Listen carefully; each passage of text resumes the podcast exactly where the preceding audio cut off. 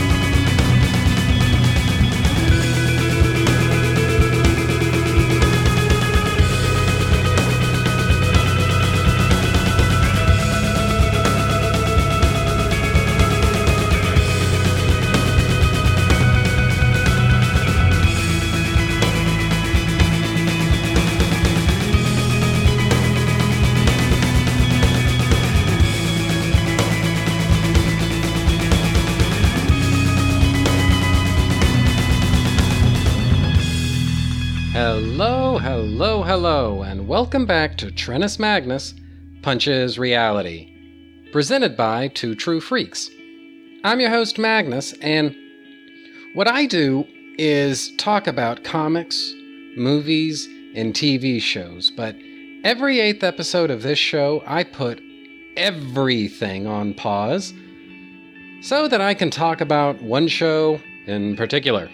And that show is Smallville.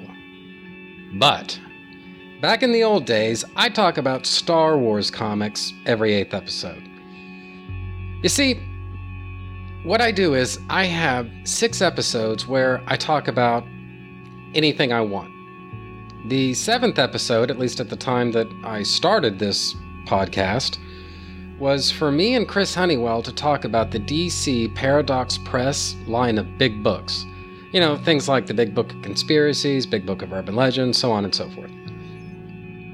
And then the eighth episode would be all about Star Wars, but that had to change, and that's partly because my Star Wars shows might have been a little too similar to what the Two True Freaks do with their monthly Star Wars show, or at least too close for comfort. Make sense? So I abandoned Star Wars as a fixture of my show and I replaced it with Smallville.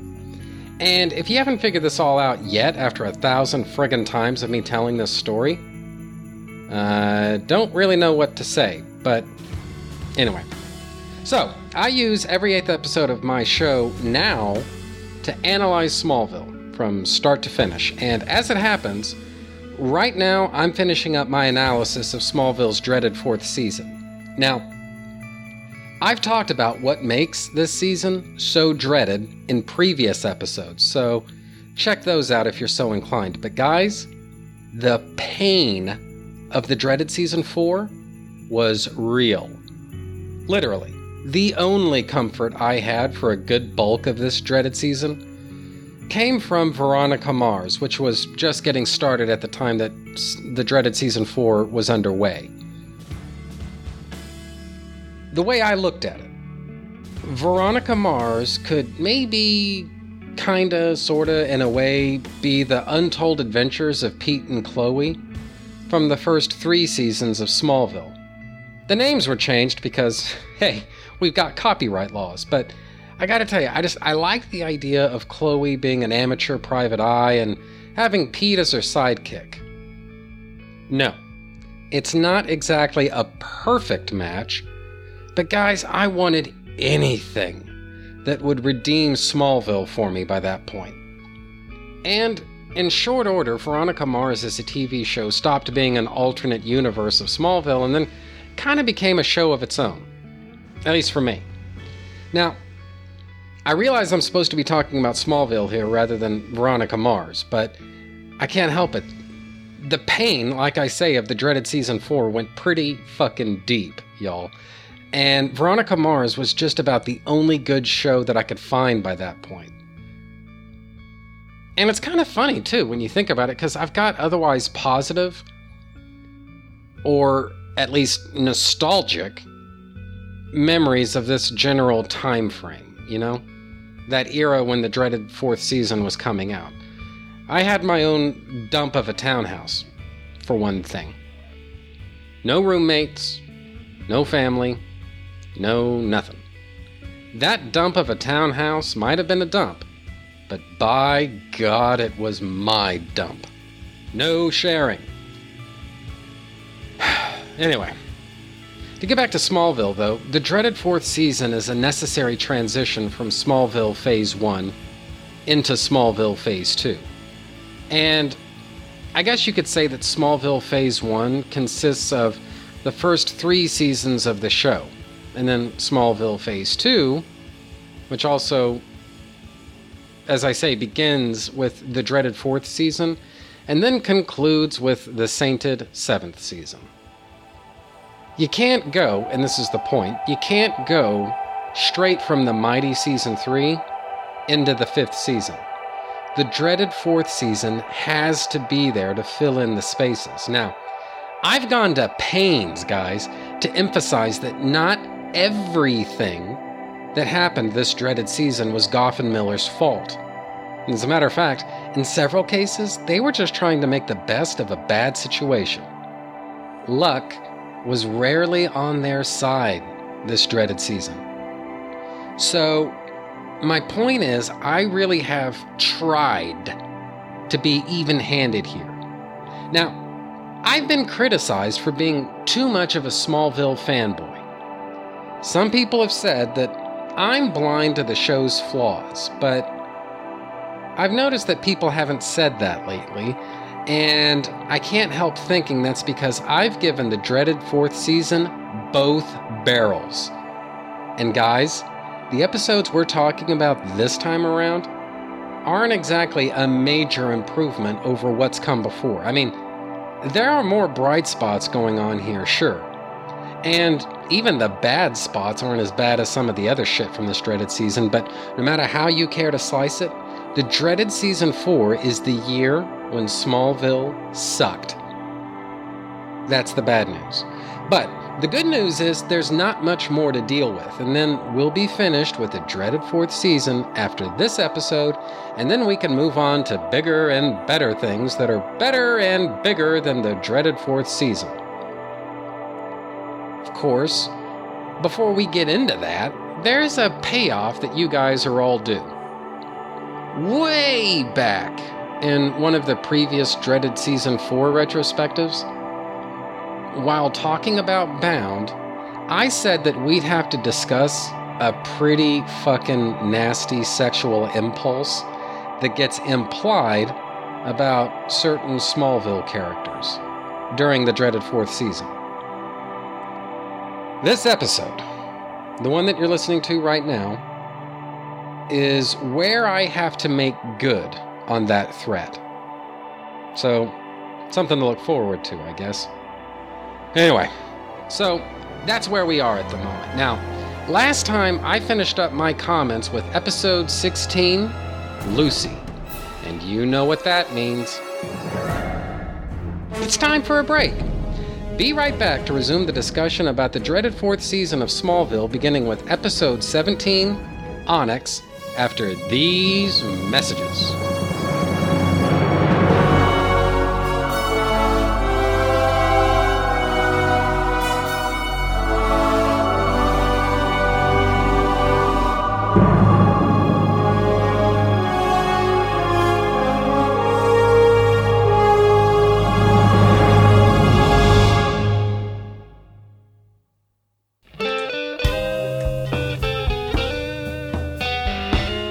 Introducing the all new line of Magnus Mobile Bumper Stickers.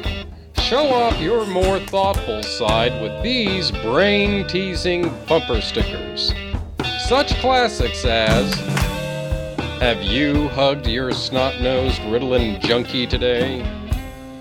Honk frantically if you're a violent sociopath. I'm the proud parent of a blue blooded legacy child with mediocre grades. If this van's a rockin', I'm probably deflowering your teenager. My other car also compensates for an unattractive wife. Honk if you're trapped in a loveless marriage. All of these and hundreds more are available for a limited time only. Magnus Mobile Bumper Stickers. Buy some.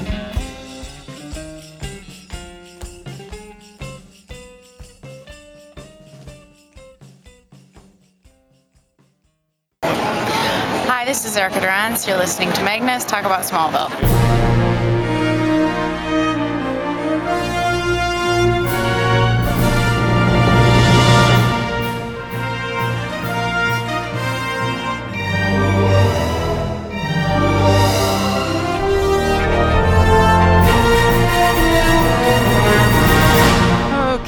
I'm back now and finishing off my look back at the dreaded fourth season of Smallville. Woohoo! Yeah, it's been a bumpy ride up to now. Anything but pleasant. But to tell you the truth, the dreaded season four's pretty much bottomed out by now. This last batch of shows that we have to talk about this time around aren't too bad at all. Some are better than others, to be sure. There are some serious ups and downs here, but by and large, the worst this dreaded season has to throw at us, it's mostly in the rearview mirror now. And it only gets better from here because next time we'll be talking about the fifth season. I mean, how awesome is that? Seriously, how awesome is that? And some big stuff happens in season 5, and most of it's a lot more interesting than anything from this dreaded fucking season. But before we can talk about any of that stuff, we've got to get the remnants of this horrible season over with first. Excuse me while I open up my Coke here.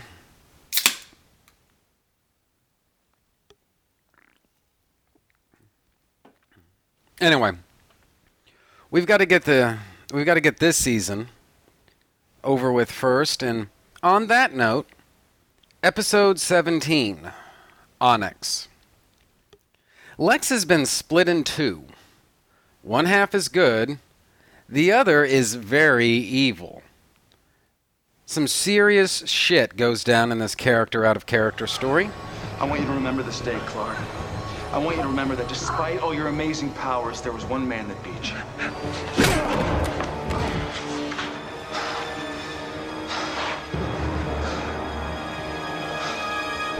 I am the villain of the story. Damn. So much of this fits into the deeper themes and implications. I mean, for starters, we haven't gotten a Lex centric episode in quite a while. Or at least, not a good one, because Bound was a lump of shit. Usually, when Lex speaks in other episodes, he uses a calm, measured tone of voice. Michael Corleone could take lessons from, from Lex on how to keep your cool. What this episode, that is to say, Onyx, what this episode suggests, though, is that evil Lex is a bit more sarcastic and out of control. He almost sounds drunk, in fact. When Lex makes use of his icy cool demeanor, that's his good side. The more manic version of Lex, yeah, that's the evil side. In fact, this is as good a time as any to talk about Michael Rosenbaum's performance this time out. I mean, he's always good. I can fairly well say that I can't remember a single time when he wasn't on. But Onyx is something else entirely. Evil Lex and good Lex have one thing in common They both wear their hearts and true agendas on their sleeve. Rosenbaum gives each of them different mannerisms and vocal deliveries. And so, because of that, it's really not hard to distinguish one from the other. But they're both very different from the regular Lex. The regular Lex is reserved and withdrawn. He's fairly quiet. But good Lex and evil Lex are both pretty chatty. They just verbalize things differently. This really is a tour de force performance, and I don't know. It, it seems trite to say that Rosenbaum should have won an Emmy because everybody says that about somebody, but damn it, it's justified in this case. Anyway, speaking of evil sides, Lex Lex makes reference to his evil side a lot in this TV show, Smallville in general, and especially to Clark. Onyx, then, gives us a literal representation of Lex's dark side. The part that he's so afraid of. And the real shit of it is, he's right to be afraid. Oh, something else. Just before the kryptonite explosion takes place, Lex makes a special effort to throw the lab technician out of harm's way. In the process, he sacrifices his one chance to take cover himself, which I find very interesting. The centerpiece of this episode, though, is obviously how the other characters react to the totally uninhibited evil Lex. How evil Lex treats the other characters, and in a weird, fucked up, only in Smallville type of way, how Lex treats himself. The good version and the bad version. Another nice touch, and this is apropos of nothing really except good continuity that Smallville hardly ever gets credit for. Chloe and Clark talk about Dr. Sinclair's death at the Torch, and they bump into the conflict in the timeline. Clark says that he and Lex went straight to the lab at about the at about the same time that Chloe ran into Lex coming out of Dr. Sinclair's hospital room. Clark says that's impossible, but Chloe, ever the free thinker, says Not in Smallville. You of all people should know that.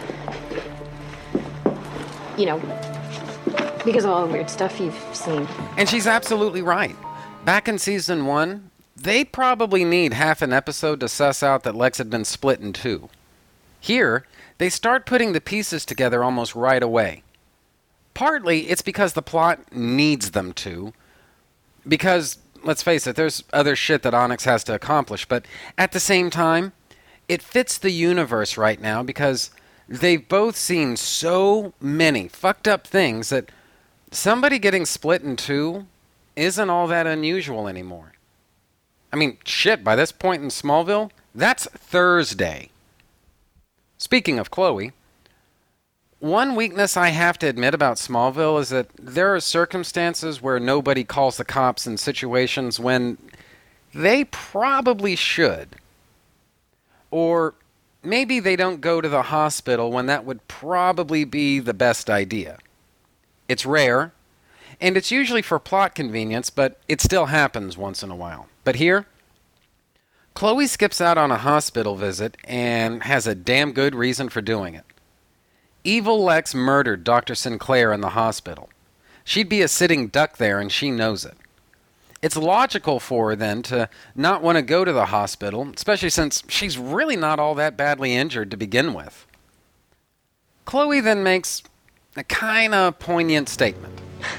Clark, I can live with a couple of bruises, considering the alternative. You're always there when I need you, Clark.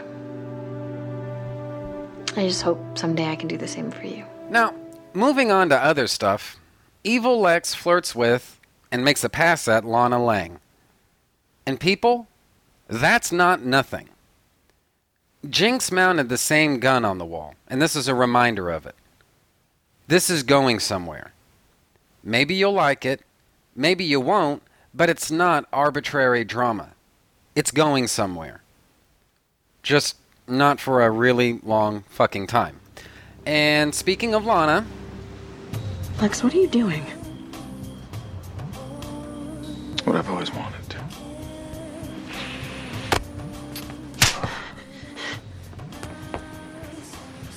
Well, I do like them feisty. Get out of my apartment. If that's how you want to play it. Oh, by the way, I'm closing the Talon. What? You can't do that. Hmm, I think I can. You know, people want to say that Lex can't close the Talon. This is shitty continuity. This was patched up back in the season two episode Heat. Lex can't arbitrarily just close the Talon because he feels like it. What the fuck's the problem here? On and on and on. Well, you see, it's quite simple. Lex owns the Talon. After Heat from season two, Lana became a part owner of the Talon. However, and this is key, Lana sold her shares back to Lex at the end of the Mighty Season 3 to finance her trip to Paris. That means Lex is the sole owner of the Talon. That means he can do whatever the fuck he wants. Anyway, after that, Lionel interrupts the Evil Lex's fencing lesson because Evil Lex canceled the charity extravaganza that he'd been planning. Father and son duel but not in an Empire Strikes Back kind of way, or even Return of the Jedi for that matter. Nope. It's the opposite of those father son duels. This is another instance of the dreaded Season 4 calling back to events in Season 1. And once again, it's Hothead that inspires this part of the episode. Once again, Lex and Lionel are fencing over their differences. Unlike last time, though, Lex is the one who instigates the duel. Basically, Evil Lex uses the duel as a way to bring Lionel back to the dark side, and it works. Lionel gives up the charity thing. Lionel was on a good path, and the darkest part of Lex dragged him off it. I mentioned Star Wars a while ago, but it really is fitting this duel isn't about winning or losing. It's Lionel and Lex battling over principle. Lionel winning means Lionel loses because he has to want to defeat his son. That is the trap, and Lionel walks right into it. Say whatever you want about Luke Skywalker, at least he knew when to toss his lightsaber aside. Anyway, something else. This is where Lex's slide into the dark side truly begins. At least in my opinion.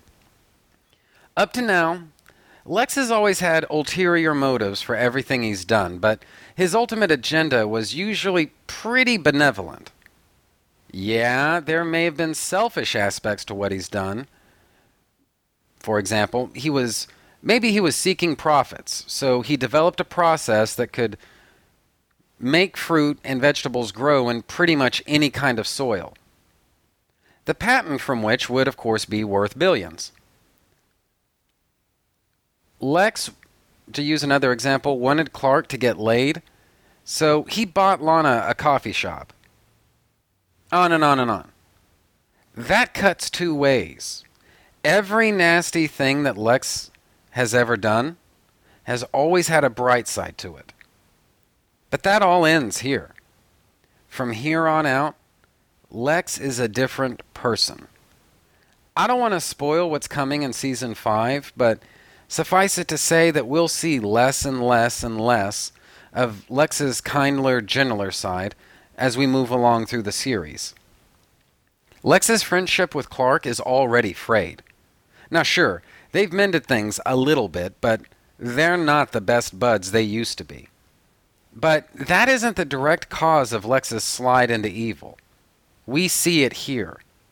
Lionel thanks Lex for bringing him back to reality and putting him back on the more devious path. When Lionel turns and walks out, Lex smiles. He probably would have been horrified at that at the beginning of Onyx, but not this time. No. This time, he's gleeful about it. Anyway, this is a pretty self contained episode. And that's the good part about it. You could watch this episode without needing to know too much of anything about witches or the Teague family or mystical stones of knowledge or really too much of anything else. But that's also what makes it more disposable because it advances nothing with the season arc. It touches on the series arc a fair amount, but in terms of relevant shit for this season, yeah, not really. Keep that in mind for when I do my wrap up for the dreaded season 4 later on in this episode. But for now, we're moving on to episode 18 Spirit. So you think that her spirit was somehow able to take over Martha and then transfer into me? Well, we are in Smallville. And I mean, what would the senior prom be without a body snatching prom queen? It's prom season. Dawn Stiles is determined to be the prom queen, even though she's fucking comatose after a car wreck, so with an assist from Kryptonite, she settles for possessing whoever ends up winning the crown, which just so happens to be Chloe Sullivan. This is one of those times when I have to call bullshit on a Smallville episode's premise. And yes, that's what Chloe being elected prom queen is. The entire episode turns on that. Everything else is a means to an end. Now, usually I'm content to let Smallville, the burgeoning science fantasy show that it is, tell its story. That sometimes means letting shit slide when Gough, Millar, and the writers mm, play a little fast and loose with some things. But as Alfred Hitchcock once famously said, you can make your audience believe the impossible, but not the improbable. In this case, there is no bizarro world out there where I could ever believe Chloe Sullivan becomes a prom queen. These things are democratically decided. The student body chooses. And I'm sorry, but there's just no way Chloe could ever hope to win. I can accept the fact that she runs the torch as her personal tabloid. As I've said before, that'd never fucking happen in real life, but so much of Smallville requires that we believe that Chloe's had absolute free reign with the torch ever since she was a freshman in high school that you kind of have to accept it in spite of how in fucking possible it is. Fine. I'm willing to do that. It's a hell of a lot to ask for, but I can do it. But what I'm not willing to do is believe that the very same stories that Chloe's run in, a, in every other episode of the show are suddenly forgotten about in time for Spirit. Sorry, but I flat out fucking refuse to disregard what she's done with the torch. It's hard enough to believe that she could do it at all. But the writers have no right to ask me to put that shit aside just so they can tell this wacky story about the wacky ghost of wacky Dawn Stiles possessing Chloe when she's elected queen of the prom. And no, I'm not saying that because I'm kind of fed up with ghosts possessing people on this show this season, but yeah, I guess there's that to consider too. Look, Chloe dragged a gay football player out of the closet back in Torch from the Mighty, or sorry, Truth from the Mighty season 3. In that same episode, she exposed a student for cheating on tests and, oh yeah, a teacher as a murderer. She's printed an uncountable number of negative op eds about the evils of high school football and jock douchebags. I mean, who hasn't Chloe pissed off yet? But now, for temporary plot convenience, I'm supposed to believe that the entire fucking student body is willing to put all that aside to elect Chloe as the prom queen? Right after she published an op ed where she criticized the practice of prom royalty? Fuck that. No, I don't buy it. Look, if Chloe feels that strongly about it, why not take her name out of the running? Well, I know why. If she did that, there'd be no story here. Plus, it's ironic, in quote marks, that the person who badmouths prom royalty becomes prom queen. No, it's fucking retarded. That's what it is. Now, Several Smallville writers and producers have said that character out of character episodes like this one are done mostly because they're cheap. And I have to say, there's a parenthetical not always to that. I doubt Spell was a low budget episode. But then it was also a season arc oriented episode, so whatever. But the point is that these types of stories are done because they're usually fairly cheap and easy to do. Plus, it lets the cast do other things besides the same old shit each week.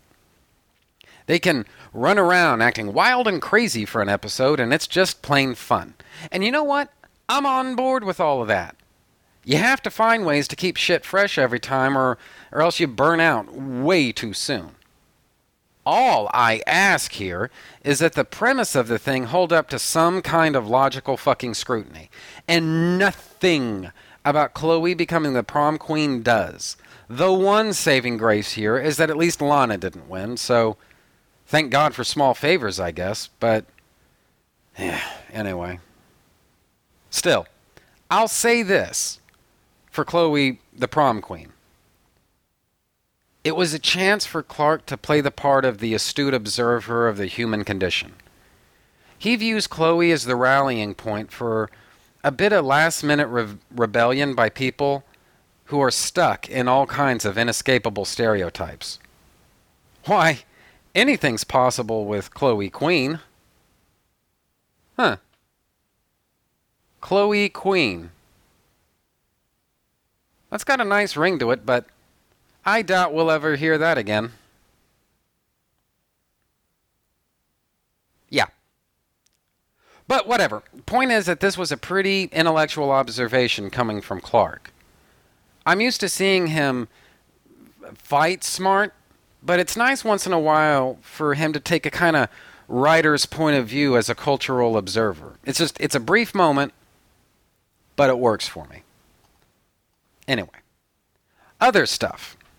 Lana Lana originally decides not to go to prom because she'd necessarily need to go with Jason. And showing up with a disgraced ex school employee who got fired for dating a student is probably bad form. Gee, kind of makes you think you shouldn't have done it. What do you think, uh, writing staff? But aside from that, I have to say, though, her logic is sound. Obviously, she doesn't close the loop on that by questioning her relationship with that son of a bitch to begin with, but it'll be a long time before Lana starts behaving in logical, sympathetic ways across the board, so for now, we'll just have to take what we can get. Something else. Bridget Crosby turns up dead in spirit. As I've said before, Margot Kidder shit talked Al Gough and Miles Millar to the international media for how they handled Christopher Reeve's passing on the show. And, as I've said before, very frankly, I'm not sure just what the fuck they were supposed to do. They aired a silent tribute to Reeve during one episode, and after that, they really had no choice except to kill his character off. Because there's really no way to replace Reeve in that role. I mean, the fuck else could they have done? Well, whatever it was, it apparently wasn't good enough for Kidder because she vowed to never come back to the show. I'm sure she's really busy these days, though. Margot Kidder stars in The Forest, crawling soon through a woodpile near you. Fucking psycho. But anyway, so this is where Gough and Millar had no choice but to kill off Bridget Crosby since, as with Reeve, there was really no way to replace Kidder. Speaking of which, there's some good continuity going when Jason digs through Lex's email. A neat little callback to Onyx comes when we see emails from Dr. Sinclair talking about the seeds that he and Lex had been experimenting with. There are other emails in there too. One was sent by somebody called Kaleena Kiff. Well, that sounds like a fictional name as ever I've heard one, but just for shits and grins, I Googled it. Come to find out, Kaleena Kiff played a warehouse worker back in Lucy the episode Lucy, which is apropos of nothing, you understand. It's just that I spent the time searching for it, so damn it, I wanted to mention it here. There are a few other things in there from Lionel. One says, We are Luthors. What's inside us never leaves. Another one says, The fundraiser. What's coming over you, son? This tells us that as, an, as intelligent and well spoken as Lionel may be, he pretty much sucks at grammar and correct word usage. There are also emails in there from uh, Bridget Crosby where she and Lex confirm that they're supposed to meet. Anyway, so of course Lex interrupts Jason's invasion of his privacy, and soon they're talking about Bridget Crosby. Jason accuses Lex of murder and calls the sheriff about it. And wouldn't you know, Lex has to drink scotch just to get through the scene. I'm telling you, there's some there's some really subtextual shit going on there. Lex is as sick of this stuff as we are, I swear. But anyway, turns out this was all a trick by Genevieve and Jason. They murdered Bridget, and Lex was kind enough to dispose of the body for them. Oh, and now the Teagues have the crystal of water which they stole from Bridget. So let's recap because it's easy to lose track with all this shit. Clark found the crystal of fire and hid it in the Kawatche Caves back in Crusade, so that one's safe and sound. Bridget Crosby collected the crystal of water from Edgar back in Transference. She was murdered by Jason and Genevieve before the beginning of Spell, and they steal the crystal of water from her. Jason stole the crystal of air out of the temple in Shanghai while Clark and Lana were unconscious after their fight in Sacred. But the crystal of air gets stolen from Lana's apartment. Jason immediately suspects Clark, Lionel, or Lex, but it turns out that Lana faked the robbery so uh, she could send Jason off on a wild goose chase while she keeps the stone for herself. So there you go. All stones of knowledge are accounted for. God help me, but Spirit has a few deeper themes and implications. Basically, Lois shoots down any chance of ever going to any kind of prom with Clark. Blink and you miss it, but Clark shoots her a look that says that kinda hurt his feelings. Now, look, I'm not trying to get all shippy and stuff here. I just, I call him as I see him. Lois has ridiculed the idea of dating Clark before, and he didn't make faces like that, but this time he did. That's all I'm saying. Speaking of shippy stuff, though, Chloe and Clark call back to Tempest from season one when Clark had to abandon Chloe at the spring fling in order to go rescue Lana. It's just good continuity. That's all I'm saying. I like it. Some questionable continuity comes up, though, when Clark talks to Martha earlier in the show about watching people go to prom his freshman year. But unless that happened off camera, there's a good chance somebody goofed on that because the only time Clark saw anything like that was in the pilot when everybody was going to the homecoming dance, and then later during the aforementioned spring fling from Tempest. Small potatoes, but there it is. And it seems most likely Clark was talking about homecoming from the pilot. That's just what I'm what I'm interpreting here, but maybe I'm wrong. Again, this is the dreaded season 4, touching upon issues and conflicts and subplots and moments from season 1. And for once, none of them have anything to do with Hothead. That is, unless you count Jonathan saving Clark's ass at the high school, which happened in both Hothead and Spirit, so, hmm. Speaking of Jonathan, though, he uses kryptonite to take Dawn down where when she possessed Clark.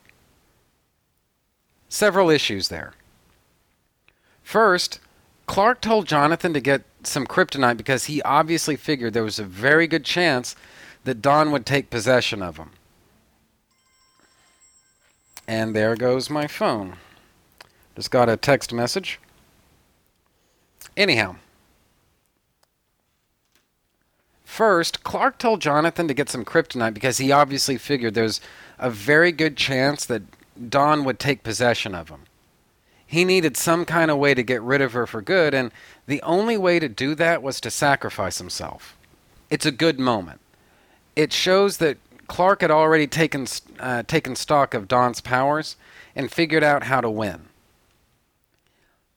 It's also good though because Dawn possessing Clark pushes Chloe across the room, but unlike usual, she's not unconscious, so she watches Jonathan use kryptonite to save Clark's ass.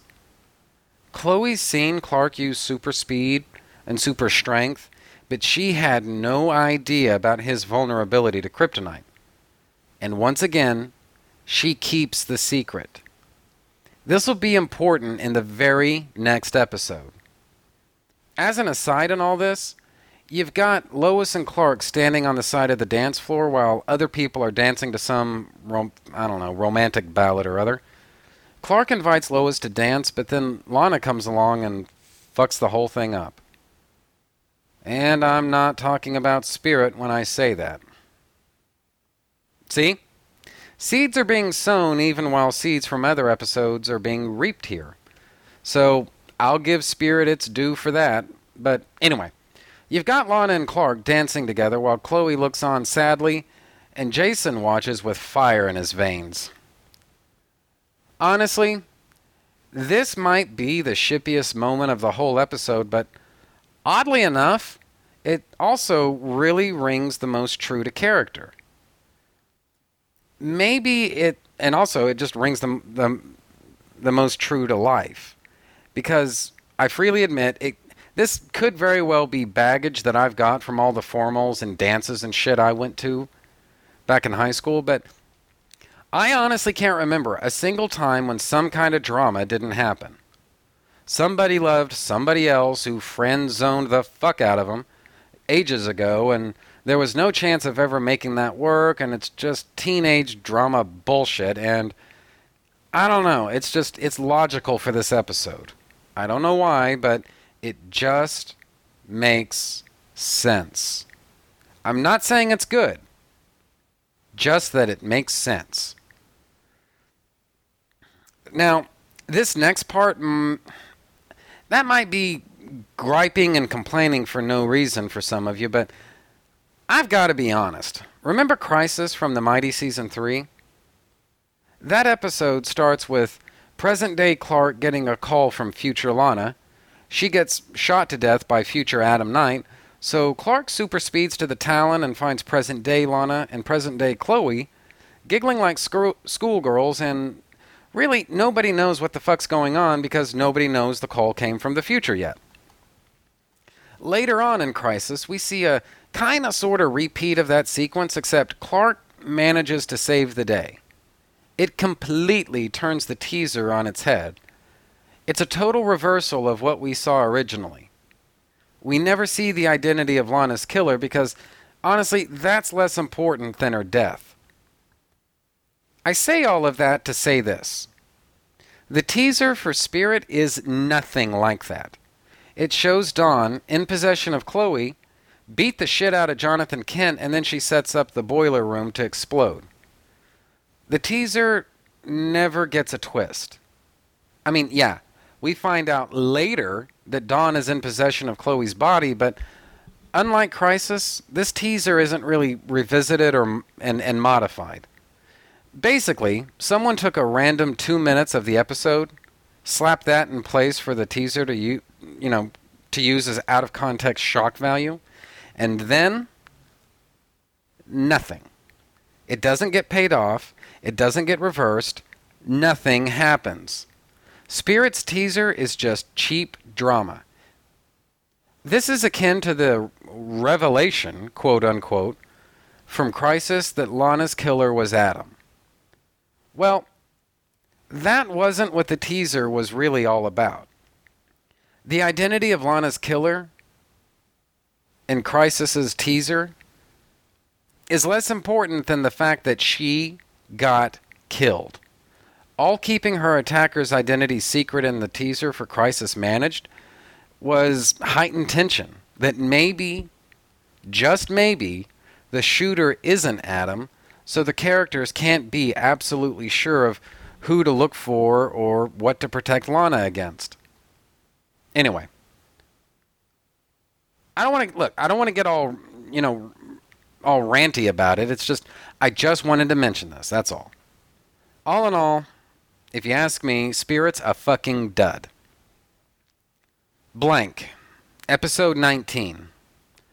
After emptying out the Talon's cash register, a freak of the week zaps Clark's memory and leaves him with complete amnesia, so it's up to Chloe to help him out. So it must have been kind of strange to have a zombie best friend walking around. Yeah, I mean, you know, I never really realized how complicated that zombie's life was. Complicated. Did I do something unusual? You had a clean slate to start all over with, and you made all the same choices. Except for one. Chloe, I, I need you to be completely honest with me. Honest, huh?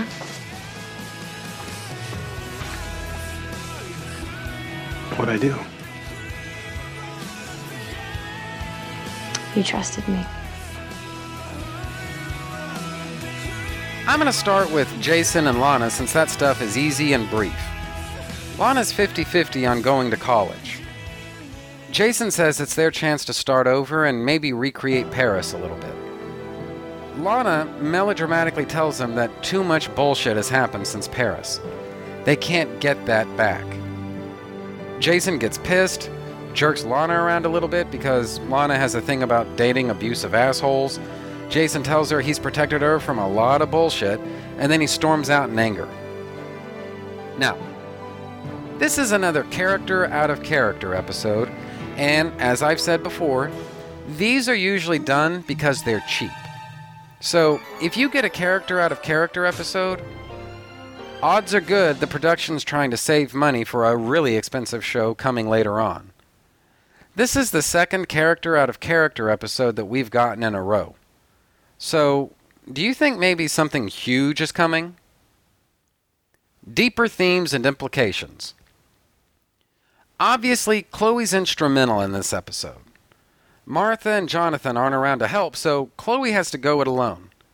She puts Clark on a leash when it comes to keeping his powers in the closet, though, and you gotta think that for the first time, she has a very intimate appreciation for what it must have been like for Jonathan and Martha to raise a child this special without ever giving anything away.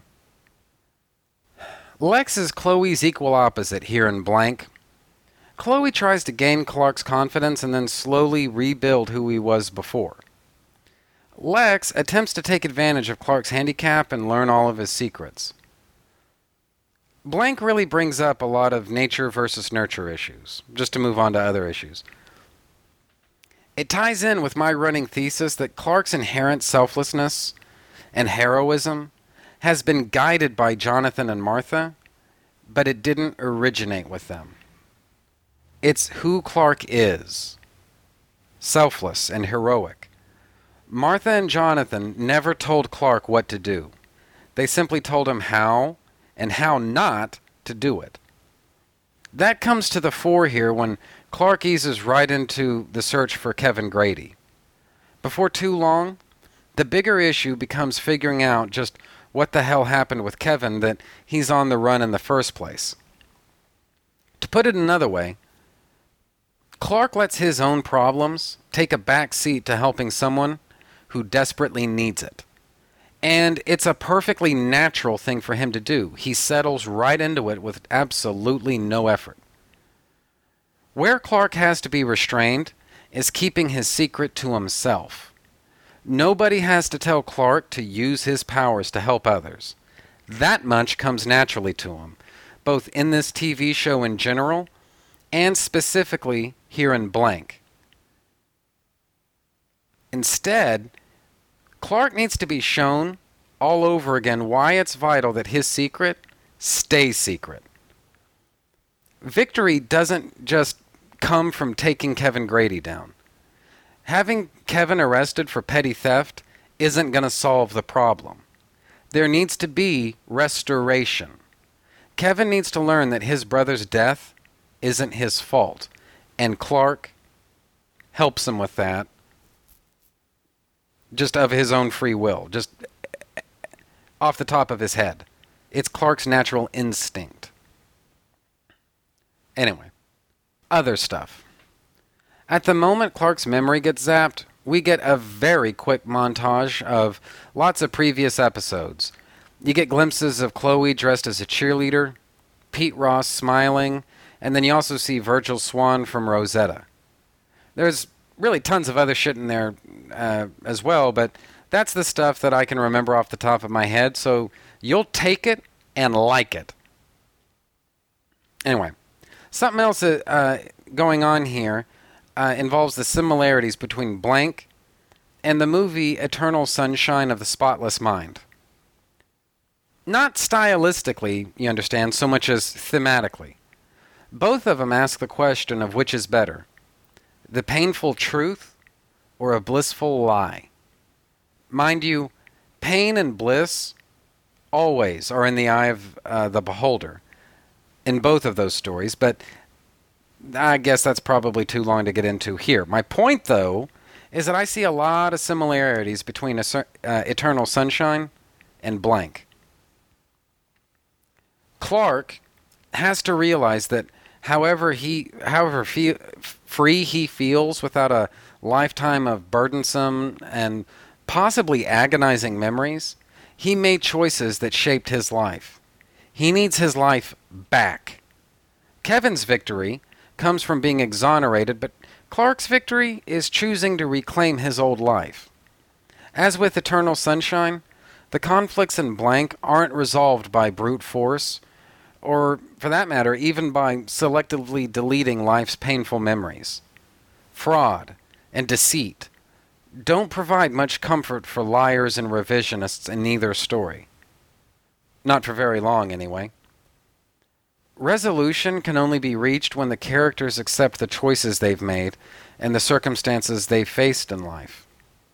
It's better to suffer under harsh truths than flourish under beautiful deception. Oh, by the way, Lana and Clark decide to give it another shot, so I guess Lana's done with abusive assholes. Episode 20 Ageless. Lana and Clark find a baby sitting in a smoking crater in the middle of a field. Gee, why would Clark possibly relate to that? Obviously, the issue here is forcing Clark and Lana into a very premature domesticated parenthood, and oddly enough, they both settle rather comfortably into it. So, hmm. In other news, Genevieve tries to extort the crystal of air from Lionel and threatens Lex's life to do it, which turns out to be the second biggest mistake she's made all year. I'll deal with her biggest mistake later on, though. Anyway, so threatening Lex's life in Lionel's presence is the second biggest mistake Genevieve's made all year because Lionel poisons Genevieve's wine and withholds the antidote from her until she hands over the crystal of water. So, turnabout's fair play, I guess. Oh, and Lionel gently reminds Genevieve that threatening any Luthor's life in his presence is just a really bad fucking idea. He does this by threatening her life. So, let's recap because it's easy to lose track with all this shit. Clark found the Crystal of Fire and hid it in the Kawatche Caves back in Crusade, so that one's safe and sound. Bridget Crosby collected the Crystal of Water from Edgar back in Transference. She was murdered by Jason and Genevieve before the beginning of Spell, and they steal the Crystal of Water from her. In Ageless, Lionel forces Genevieve to fork it over, or he'd let her die from poisoning. So now the Crystal of Water is in Lionel's possession. Jason stole the Crystal of Air out of the temple in Shanghai, while Clark and Lana were unconscious after their fight in Sacred. But the Crystal of Air gets stolen from Lana's apartment.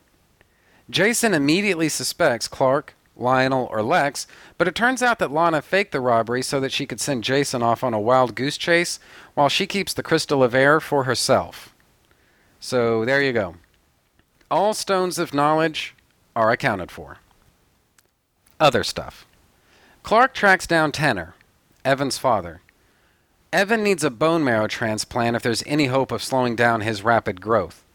Tanner tells Clark to go piss up a rope. Now, Clark has more than enough raw firepower to smack Tanner upside the head, knock him out, super speed him and Evan both somewhere with, shall we say, less strict laws about donation under duress, and then everyone can live happily ever after. But as with Kevin Grady from Blank, that's patching up a symptom. It's not actually solving a problem. Clark can't use brute force to reconcile Tanner to Evan. Another season one callback here. In the episode uh, Nicodemus from the first season, Clark and Lana climb to the top of a windmill just so uh, so that Lana can see the metropolis skyline. Here, uh, here in uh, Ageless, Lana takes Evan there just before his big explosion. Another season one callback comes shortly thereafter, when Evan says he's glad Clark and Lana found him in the field. Clark replies that Evan found them. This is an almost verbatim repeat of dialogue from uh, that uh, Jonathan and Clark traded back in the pilot. Now, I'm really not sure if this next part should go into deeper themes or, or, and implications, but it's interesting that Ageless started with Tanner abandoning Karen when she gives birth to Evan, and in the end, Clark has to force Lana to run for her life while he stays with Evan until his death. There's a clear theme here of what parents are or aren't willing to do for their children. And this isn't necessarily devi- uh, defined by blood. Jonathan and Martha are obvious examples of parents' love transcending biology. Tanner represents detached and unconcerned parenting, even biological parenting. That leaves Lionel representing ruthless parenting. Lex and Lionel have definitely had their ups and downs, but Lionel's willing to do whatever it takes, up to and including murder, to protect Lex from Genevieve. Oddly enough, his fatherly love wasn't enough to spare Lex back in Covenant, the third season finale, when Lex experienced Lionel's wrath. Anyway, this next bit is trivia, but Evan's mother is fairly incidental to Ageless as an episode, and hell, incidental to the series as a whole. We never see Evan's mother again. We do see a bit more of this actress much later on down the line, though, so just keep an eye out for that. The parting shot for Ageless is finding out that Lex misled Clark when he said that LuthorCorp would release all their findings about Evan's unique biological structure to advance medical research by centuries. He gave the impression that it would be immediate. But what he says when asked about it by the project manager is that they they are going to do it. Eventually. It's no spoiler to say that we never see that happen for the rest of Smallville's run. Forever, episode 21. Brendan Nash is having a hard time letting go, so he kidnaps a bunch of high school uh, students from Smallville High and imprisons them in a, in a replica of the school so that they can constantly live out their senior year. Forever and ever and ever and ever. You know, people have compared this episode to House of Wax, and I just don't see it. My understanding is that in House of Wax, somebody was murdered and then covered in wax. But that was it. On top of that, House of Wax came out on May 6th, 2005. Forever was broadcast on May 11th of that same year. And so I just don't see how one could have influenced the other. They were they just came out too close to one another. So I I, I, I guess my point is I really wish people would stop comparing these two.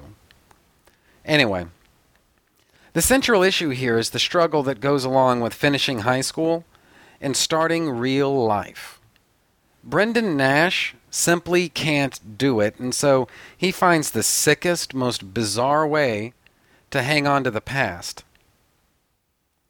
Deeper themes and implications. This episode scratches the surface, but there's more to Clark's decision to stay on the farm than just loyalty to his farmer parents who need him to do the work of 50 employees. It's implied when Martha asks if Clark's guilt over leaving them is the real reason he wants to stay. And you know what? For the sake of argument, that may very well be part of it. Sure, I'll buy it. But there's a deeper problem here. As I've said before, Clark's very well aware of the sweet deal that he's got with Jonathan and Martha as parents. He's been loved, guided, nurtured, cared for, and protected his whole life. Never once have Jonathan and Martha exploited Clark. And people, Clark's not an idiot. He knows that tons of people out there would have used him for their own purposes a thousand times over by now. His problem is that he's so grateful and so fixated on the family life that he's got on the farm that he's unwilling to let it go. This could be the first time Clark's resisted moving forward in life when he should, based on nostalgia taken to the nth degree. Everything he's ever known and loved is in Smallville, and it's it's perfectly okay for him to cherish that, but there comes a point when he needs to grow up and be his own man. Clark's fundamentally unwilling to do that right now, and that's the problem. He's not ready to move away from home. His heart's stuck in Smallville. And this isn't completely about Lana either. Clark has no idea what her college plans are. This is about Clark's shortcomings. This is the first real indication we get that Clark isn't ready to get on with his life. It's not a matter of Clark sacrificing his dreams to help his dad run some piece of shit farm. Or at least that's not all there is to it. This isn't about Clark's loyalty. It's about Clark's unwillingness to let go of the life that he's had up to now in order to face the challenges of tomorrow. Now, moving away from that, we see Chloe stripping down the torch and dismantling the wall of weird. It's obviously an emotional thing for her, and it should be. Chloe's a little nervous about the future too, but she's got a career path in mind, a proven talent for writing, and also journalism, and whether it's believable or not, four years as the lead editor of The Torch. Clark and Lana are a lot more aimless right now. Clark quit football, and Lana's a cardboard cutout, so neither of them have much to do with their lives just yet. But they do have each other. And for whatever reason, that's always been enough through Smallville's run up to this point. So, the Teague family versus the Luthor family. Jason and Genevieve kidnap the Luthors and torture them in order to reacquire the Crystal of Water and also find out where they can get the Crystal of Air. Lionel tipped his hand to Genevieve and Ageless. He made it very clear that he's willing to kill in order to protect Lex. So, would he give up either of the stones to save Lex's life? Apparently so, because he sicks Genevieve on Lana so that she can get the crystal of air from her. Now, on the surface, you might wonder how the hell Lionel even knew that Lana even had the crystal of air. And I think we can read between the lines on this one. Lionel knew, he obviously knew, that he himself, he didn't have the crystal of air. The only person who could steal the crystal of air had to go to Shanghai back in Sacred. So that narrows the list down to Lex, Lana, Clark, and Jason. Obviously, Genevieve and Jason don't have the crystal of air, or else they wouldn't be the, uh, demanding that the Luthors give it over to them. But Jason's made it clear that the crystal of air was in his possession at one point. The problem is that somebody stole it. Lionel probably figures that if Lex had the crystal of air, he'd know by now. Lex would have let something slip at some point. But either way you look at it, Lionel would know by now. As for Clark, he couldn't have known Jason ever had the crystal of air in the first place. That leaves only one other person on the list who had access to Jason's property with the means, motive, and opportunity to steal the crystal of air. So Lionel sells Lana out to save Lex from death or maiming. In the end, it comes down to a face off between Lex and Jason, and there's an interesting exchange between the two of them. Wait, Lex! Lex! Don't do this! Don't do this! Come on, look at me. Look at me. You and I, we're not that different. It was never about you and me. It was about our parents. Please, Lex, please. I always knew I had to protect Lana from you. But not as much as you've been protecting your best friend. Huh? Clark? Clark doesn't have anything to do with this. Oh, you don't believe that. Clark's more connected to this than any of us. You just choose to ignore it. I mean, think about it. The symbols burned into the Kent barn, the fields. It's a little late and obvious to be shifting the blame in the 11th hour. Why can't you see what's right in front of your face, Lex? It's Clark. He's.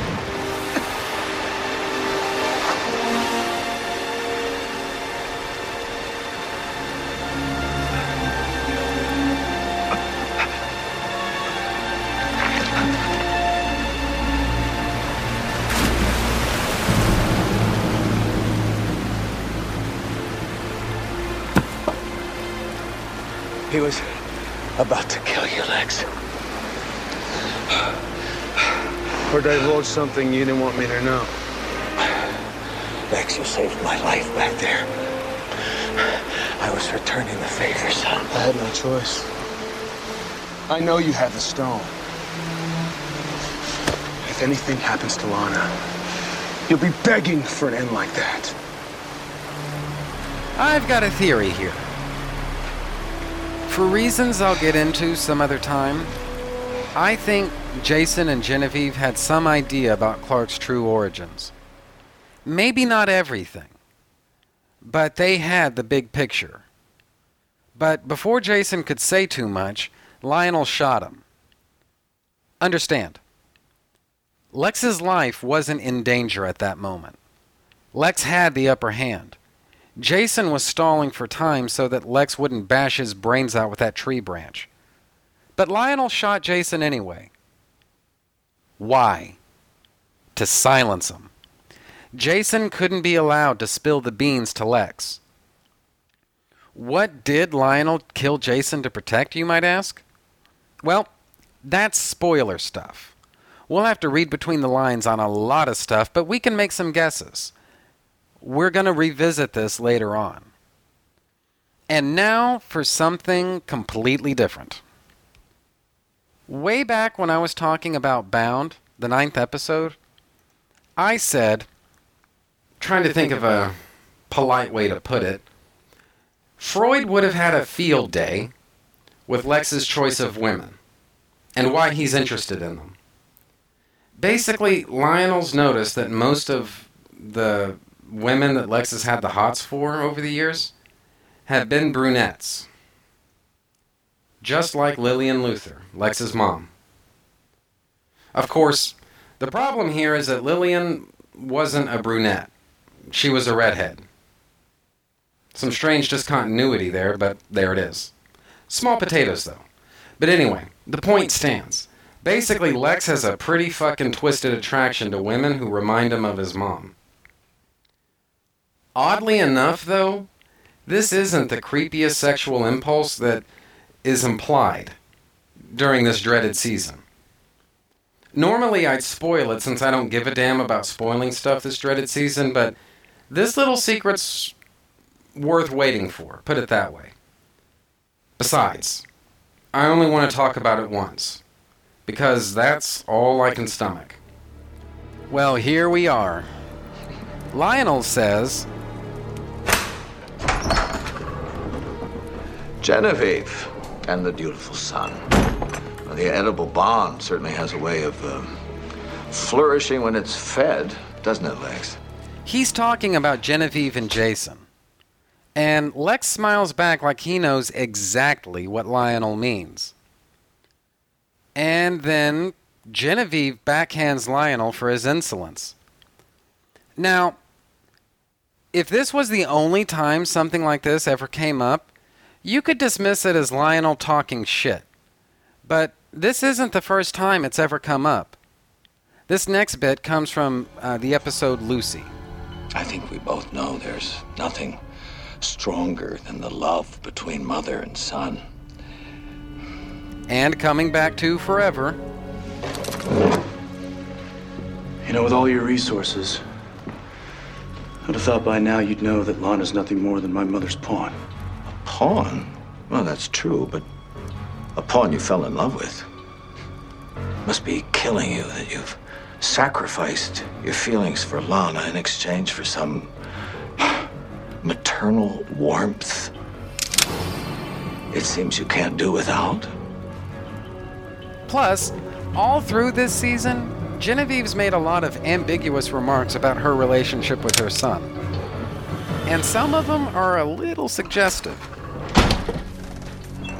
Makes us look like the Waltons, doesn't it? Now, I'm not the only one out there who's wondering about this.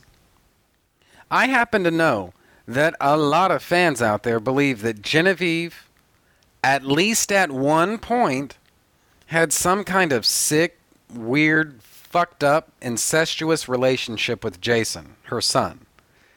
Now, I want to be clear about this. That shit is disgusting. It's wrong. It's perverted. It's every negative thing I can imagine. But, just hear me out here, okay? But, it makes sense for both Genevieve and Jason.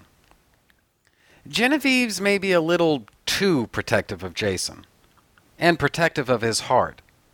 It's just inappropriate for a mother to attempt that much control over her son's her grown-up son's love life. The other angle here is that Jason seems alternately a little creeped out by Genevieve, but at the same time very I don't know interested in, in her. It ebbs and flows. And I don't see this as contradictory writing or, or bad continuity or, or anything like that. I think there's a subplot here. But let's be honest the sound clips I posted here are probably all anybody had the stomach to write. Obviously, incest is sick and creepy and, dis- and just disgusting. Nobody's saying that it isn't. I'm only suggesting that it actually lines up really well with Genevieve and Jason. In their case, it actually makes a lot of fucking sense. Anyway, there's a lot more still to come, so for right now, I'm just going to take a break and I'm going to pick up my uh, dreaded season 4 retrospective right after these messages.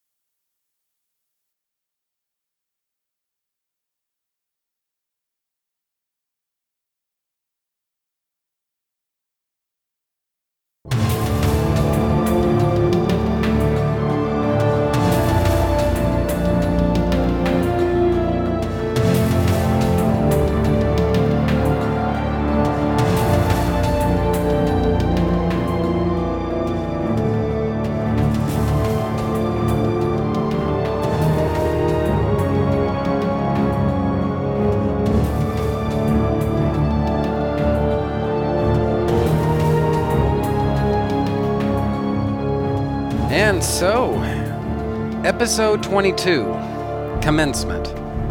The big finale. You know, for a woman without a heart, Genevieve Teague certainly did have a lot of blood. We come to it at last. The end of the dreaded season 4. Thank God.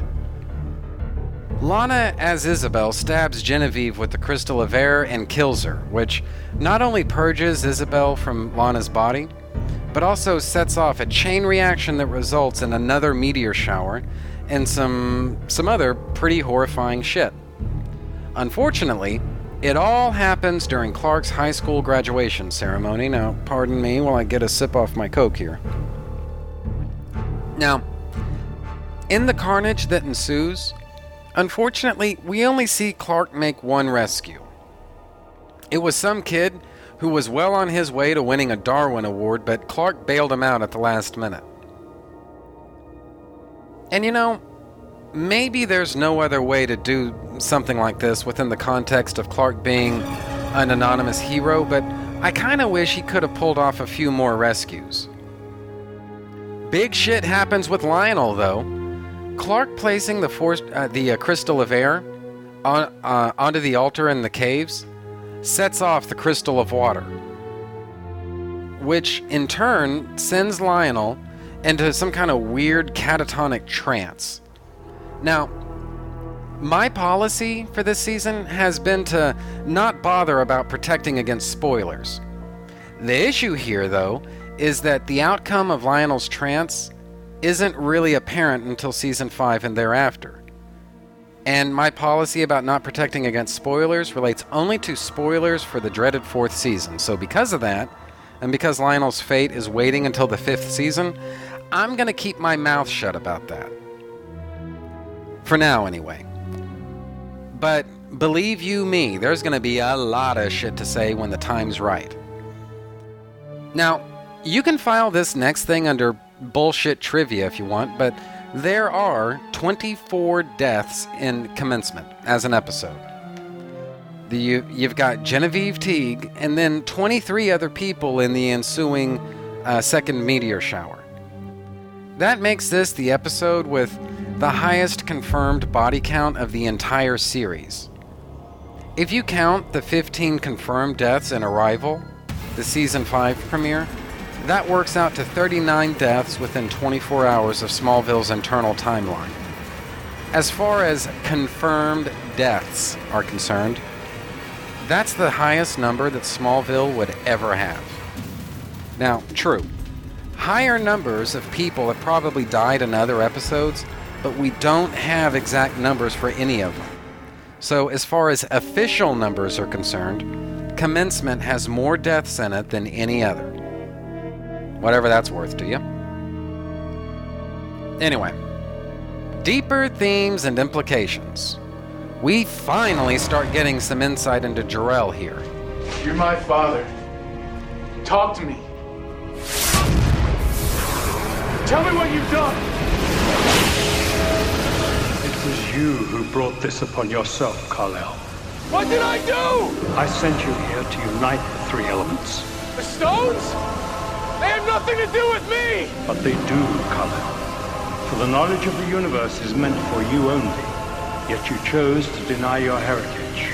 Today, you will witness the consequences. Then you send a meteor shower! I have done nothing, Kal-El. Human blood has stained one of the elements and awakened a great danger from the darkness of space. What can I do to stop it? There is nothing you can do to prevent what is already in motion. But the meteor shower is just beginning. I warned you that the elements could not fall into the hands of a human. The three must become one. It is the only way to save Earth from total annihilation. I don't know where they are! I don't have time to find them! If you don't unite them at once, you, my son, will be seared by a fire from the sky. Even you can't survive. The future of mankind rests in your hands, Kal-El. Please! Help me! I can't do this Here's the thing Jor-El knew something like this could happen. Because of that, he tried to take Clark off the farm back in season 2 so that he could find the stones, unite them, build the fortress, and all that other stuff. Jor-El's message inside of Clark's ship said that he should rule the human race with strength. And I don't think Clark misinterpreted anything. That's truly what Jor-El wanted Clark to do. Why? The only way to explain that is to go into spoiler territory, but Obviously, I've not been too shy about doing that lately. So, to spoil just a little bit, we see a spaceship at the end of commencement. The passengers thereof are disciples of Zod, and they run around causing havoc all over Smallville. And as bad as they are, they're just a taste of some pretty horrific shit that's still to come. Jor-El knew this threat was out there. He also knew they'd do whatever they could to bring Zod to Earth. Jor-El therefore expected Clark to take over the world, not to enslave everybody, but to prepare the human race to resist the disciples of Zod and, if necessary, Zod himself. Everything that Jor-El warned Clark about ends up coming to pass. Now, there's an argument that Jor-El should have been more upfront with Clark about what he was up against. But as we're going to deal with much later on, I don't think that was ever a possibility. He couldn't be more honest with Clark. But like I say, I'll get to that much later in the future. For right now, though, this puts Jor-El's deal with Jonathan from the Mighty Season 3 into some kind of better perspective. Jor-El knew that as long as Clark was on Red Kryptonite and living it up in Metropolis, there was no hope that he'd ever unite the Stones. So, back in the Mighty Season 3, Jor-El cut that deal with Jonathan to give Jonathan powers so that he could uh, bring Clark back to Smallville with the proviso that Jonathan give Clark back to him later on. And from Jor-El's standpoint, I'd say that probably seemed like a perfectly fair deal. Shit, given uh, given what we've seen from Jor-El so far, I'd say that's downright generous. But obviously, Jonathan had other plans. Not that it matters in the end, though. In the end, Jor-El did forcibly recruit Clark into searching for the stones. Now, he had to threaten Jonathan's life and brainwash Clark in order to get him to do it, but he pulled it off in the end. For a while, anyway. What Jor-El never counted on was Martha using the black kryptonite to separate Clark from his Kal-El side. Without any other option, Jor-El essentially begged Clark to search for the stones, and in the end, Clark decided not to, so Jor-El pretty much had no choice but to basically wait for the crisis to come and then attempt to guide Clark through it as best he could. But obviously, he can't resist throwing Clark a couple of I told you so's once the shit hits the fan. Now, you might ask why why couldn't Jor-El have just been more direct and open about what was in store if Clark didn't do as he was told? Well, again, I don't want to get too spoilery here, but what I what I'll say for right now is that this version of Jor-El graduated from the tough love school of parenting with probably with highest honors. He doesn't feel the need to explain himself. He gives orders and he expects them to be followed. And in fairness to Jor-El, had Clark just shut the fuck up and done what he was told, things would have gone a whole lot smoother. Now, yeah, sure. It probably wouldn't have ended with Clark becoming Superman. But then that wasn't Jor-El's original plan anyway. Clark could have left Smallville back in season 2, assembled the stones, overthrown all the world's governments by force if necessary, and be- and begun preparing the human race for what happens after the second meteor shower. That was Jor-El's original plan. But as I say, Jor-El's plan got scotched early on. Clark disobeyed Jor-El time and again, so the meteor shower and the aftermath of it, those things are all on Clark. He can't blame someone else for this. He owns it. Again, not to get too spoilery, but you'll notice that Jor-El never behaves in such an adversarial way after the dreaded season 4. True, he's distant, isolated, and usually a complete dick. But he won't be the villainous would be tyrant that he was in seasons uh, 2, Mighty 3, and Dreaded 4 ever again. Now, this is all reading between the lines, but it's the only explanation I can think of that accounts for all of Jor-El's actions. Plus, his dialogue from a minute ago supports all this stuff. In fact, we are really reading between the lines now, but you could argue that Jor-El was impressed by how Clark handled not only the meteor shower and all that other stuff from seasons 5 and 6, con- considering that he did all or most of that on his own, and so because of that, Jor-El ultimately might devise a new plan. Instead of turning Clark into a benevolent dictator, he may decide on a very different future for his son. But that's all in the future, for us. In the here and now, in commencement, Jor-El basically tells Clark that he's a complete failure. And from Jor-El's perspective, he is. He's accomplished absolutely nothing that Jor-El has set up for him. Clark sees the error of his ways, too. No doubt about it. And now he needs someone to believe in him. And Jonathan Kent is the logical choice for that. Clark needs Jonathan to show faith in him and help him regain some of his lost confidence. And Jonathan doesn't disappoint. He told me I have to find the other two stones right now and unite it with the one in the cave. No! You're my son! You're not gonna go on some kind of suicide mission. Clark, you might be stronger than steel, but you're not invincible. I know, Dad. But I'm the only one who can do this.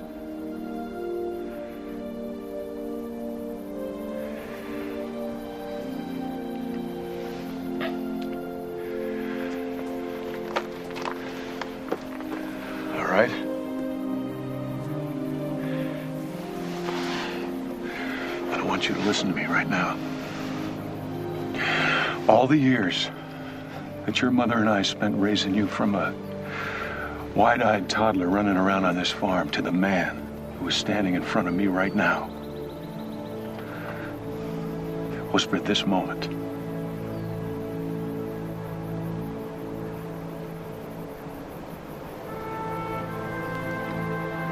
You do this, son. You make us proud. This again ties in with uh, one of the ongoing themes of this whole epi- uh, of this whole series of pitting Jonathan against Jor-El. This was done literally in a brief part of season 2 and a good chunk of season 3. Since then though, it's been it's been more metaphorical. When Jor-El tells Clark to zig, Jonathan says zag. When Jor-El tells Clark that he's a failure, Jonathan's there to remind him that he's a success. When Jor-El tears Clark down, Jonathan's always there to build him back up. Now, further seasons would develop this idea a bit more, but we get a very good example of Jonathan and Jor-El working at cross purposes to one another when it comes to Clark right here in commencement. Now, moving on to other stuff, Clark and Lex have a scene together in the barn before the second meteor shower comes. Lex point blank asks Clark if he knows anything about a secret chamber inside the Kawatche cave. This is a trap. Back in blank, Clark told Lex about the secret chamber because he didn't know at the time that it was supposed to be a secret. Lex is baiting Clark here, giving Clark a chance to tell what he knows about the caves in whatever time they have left. Clark lies, and Lex knows Clark is lying. In the past, Lex has suspected that Clark's bent the truth, withheld facts, and maybe not always told the complete story, but I honestly can't think of a time when Lex knew, beyond any shadow of a doubt, that Clark had lied to him. This is the first time that I'm aware of. Apart from that, way back in Scare, which is episode 10 from this dreaded season, several characters were forced to deal with their darkest fears. Clark's darkest fear was a second meteor shower. That puts most of Clark's actions and thoughts in this episode into another, deeper context. What we're seeing here in commencement is literally Clark's worst nightmare. Everything that happens in this episode is everything that Clark's always feared might come to pass. From the moment the coming meteor shower is announced until sundown and arrival, which is the season 5 premiere, Clark's facing everything he hates and fears about himself. Now, I don't want to spoil anything, but Clark makes a decision at the end of Arrival that on the surface seems illogical. But as we'll talk about later, Clark had his reasons. Very good reasons, in fact. And we see reasons for that stuff right here in commencement. Apart from that stuff, a minor quibble comes during the graduation ceremony when Lana is mysteriously absent, and whoever's doing the introduction calls her names uh, her, her name a few times. Now, this is a TV show, but beyond that, it's fast becoming a fantasy TV show. So, as I've said, we're starting to get into an era when Smallville can't and won't be beholden to real world norms and practices. But still, at least at my graduation ceremony, the school covered its bases by giving essentially blank dip- uh, diplomas to students to use as stage props. You'd have to go to the school a few days later to pick up your actual diploma. The reason for this is so the, gradua- uh, the graduation ceremony could go off easier. They took attendance of all students present at the ceremony just before it started, specifically to ensure that only the people who chose to attend would have their name called. But that necessitates giving away blank diplomas. Now, is this how every school out there operates? Maybe not. Probably not even. But it's a logical way to handle the ceremony, specifically so there's no confusion or gaps with missing people. Doing things this way helped the ceremony move along smoothly.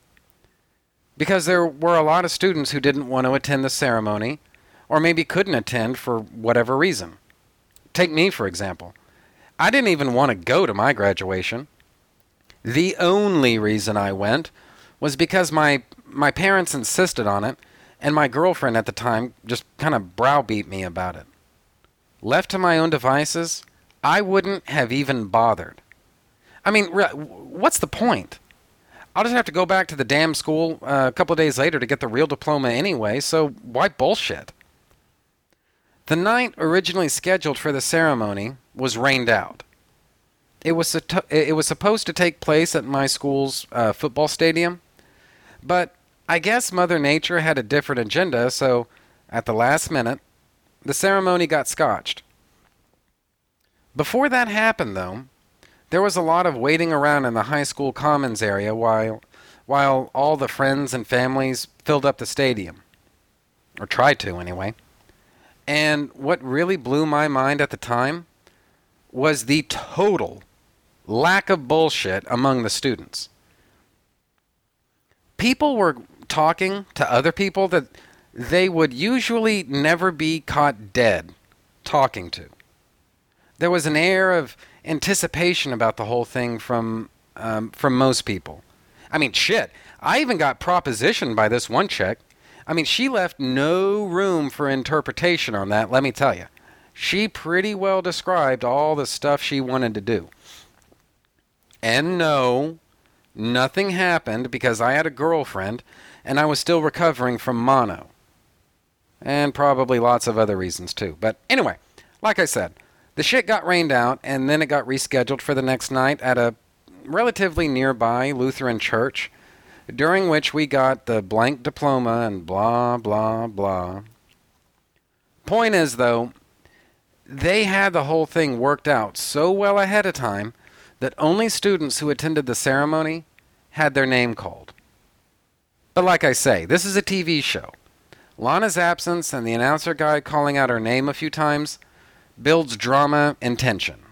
That was the real purpose behind the moment, so it's really not worth picking the picking the thing apart. Another sip off my coke here.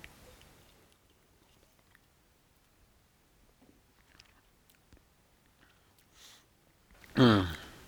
Now, for trivia's sake, Gough and Millar have said that Commencement is the most expensive episode of Smallville there's ever been up to this point.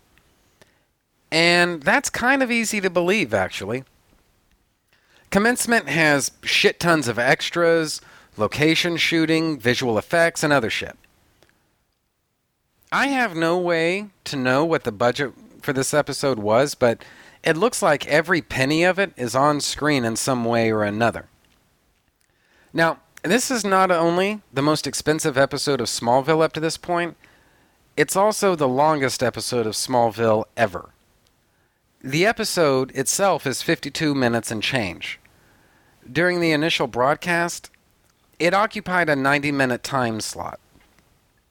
So, my guess is that altogether, the total was 80 minutes, with the final 10 minutes occupied with a 10 minute preview of Batman Begins, which at the time was coming soon. I use speculative terms here because obviously I downloaded the episode because I couldn't watch it as a live TV broadcast. So, at first, the extended running time really didn't hit me. And to this day, I haven't seen the Batman Begins preview, but something tells me I'm just really not missing a whole lot there.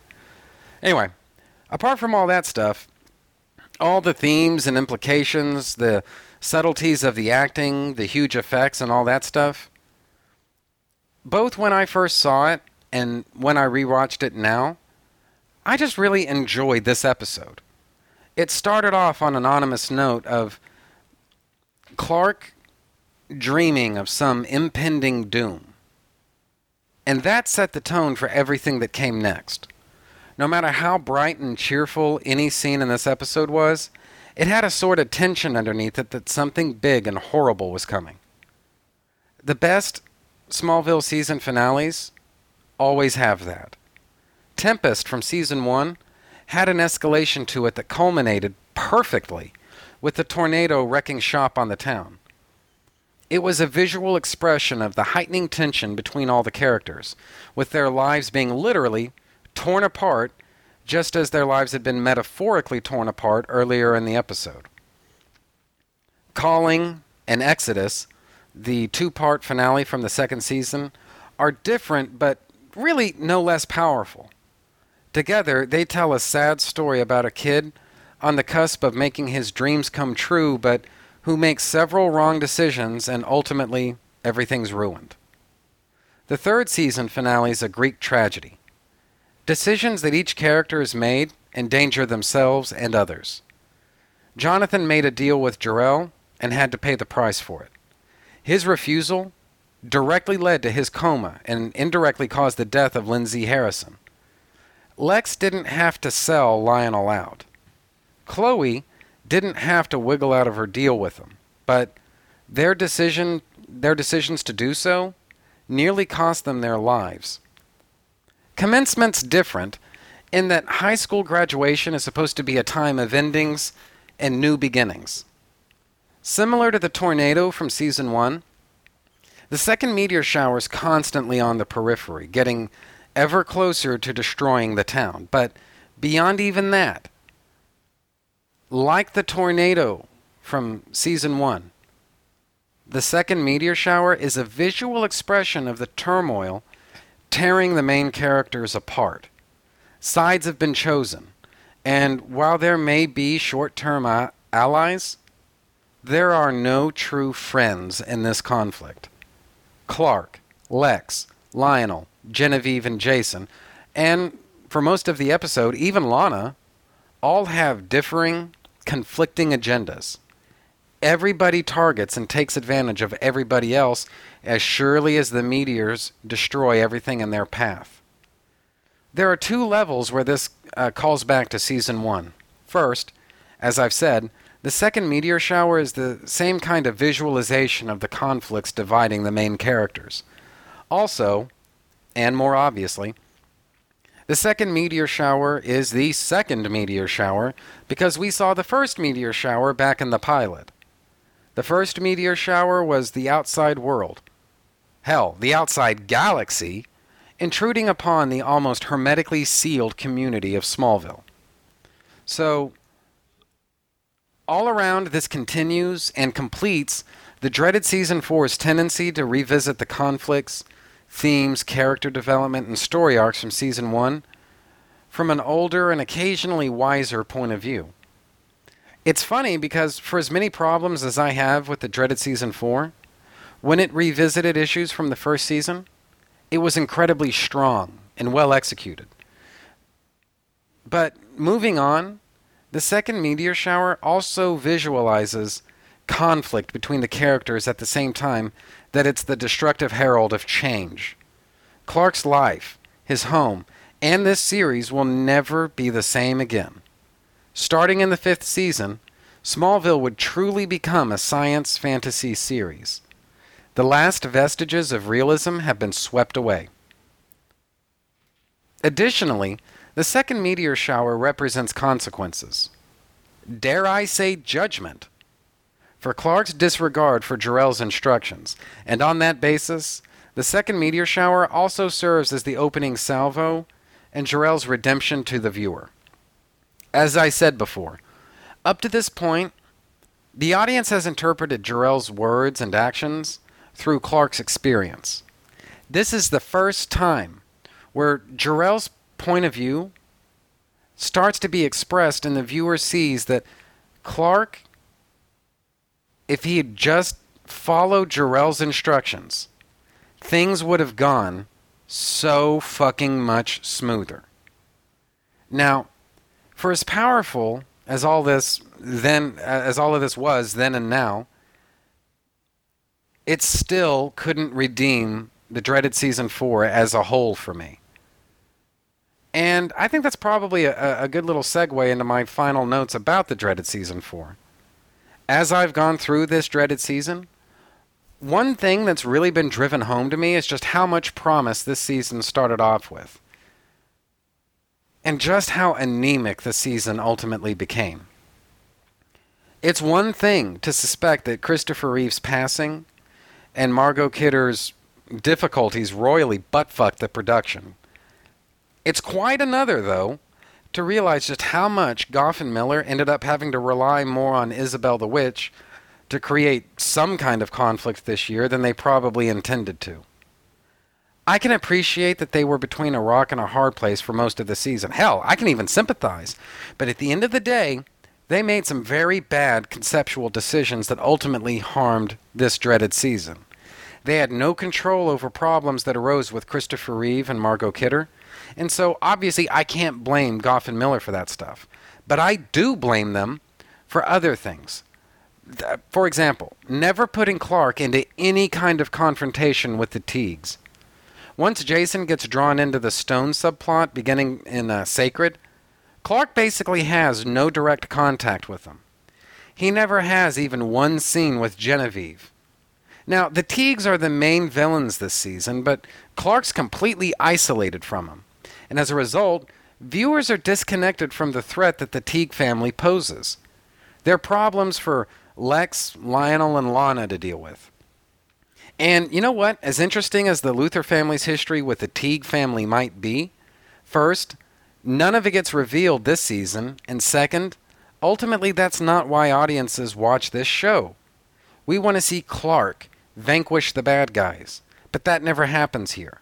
Jason's killed during the second meteor shower, and Genevieve gets stabbed in the boob by Isabel the Witch.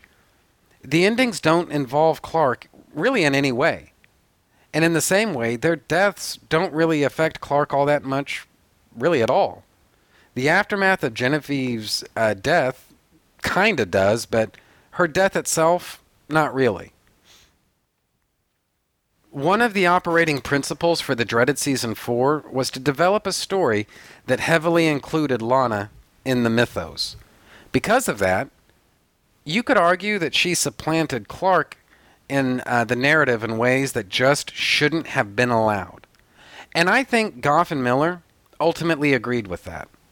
It's very telling to me that Lana plays pivotal roles in future seasons, but at the end of the day, the threats are mostly Clark's business to deal with. Sure, there may be minor issues for other characters to work with, but the real meat of the conflicts and the showdowns and whatnot are Clark's mess to clean up. Never again will Lana be thrust into such a prominent role. She's indispensable to the dreaded fourth season. But for all future seasons, I mean, yeah, you'd have to restructure a couple of things, but you could work around her if you really needed to. And those are the occasions when she's not just a damsel who needs rescuing, and sometimes that's all she is. Still, it's not all bad.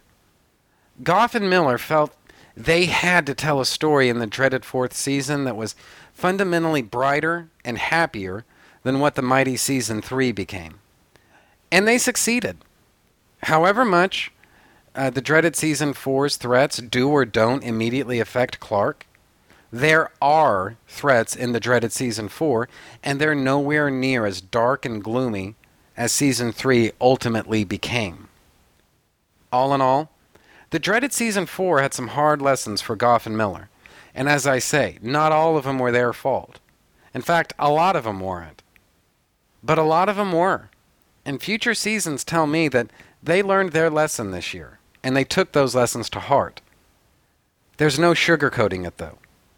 When all's said and done, I felt completely fucking betrayed by the dreaded season 4. It took a long time to get over it. In fact, I don't think I completely accepted it until just before the Sainted Season 7 premiered. But going through the dreaded Season 4 now has kind of helped me put a lot of different shit in perspective. The first th- three seasons of Smallville set up a formula that I expected the show to abide by. And the first several episodes of the dreaded Season 4 seemed maybe lighter in tone than what had come before in the Mighty Season 3, but they were basically of the same quality, I felt. But I felt extremely let down, starting with Spell, and that continued into Bound, the next episode. Sacred was obviously no picnic for me either, and those three episodes are ultimately what soured me on the dreaded Season 4 in general.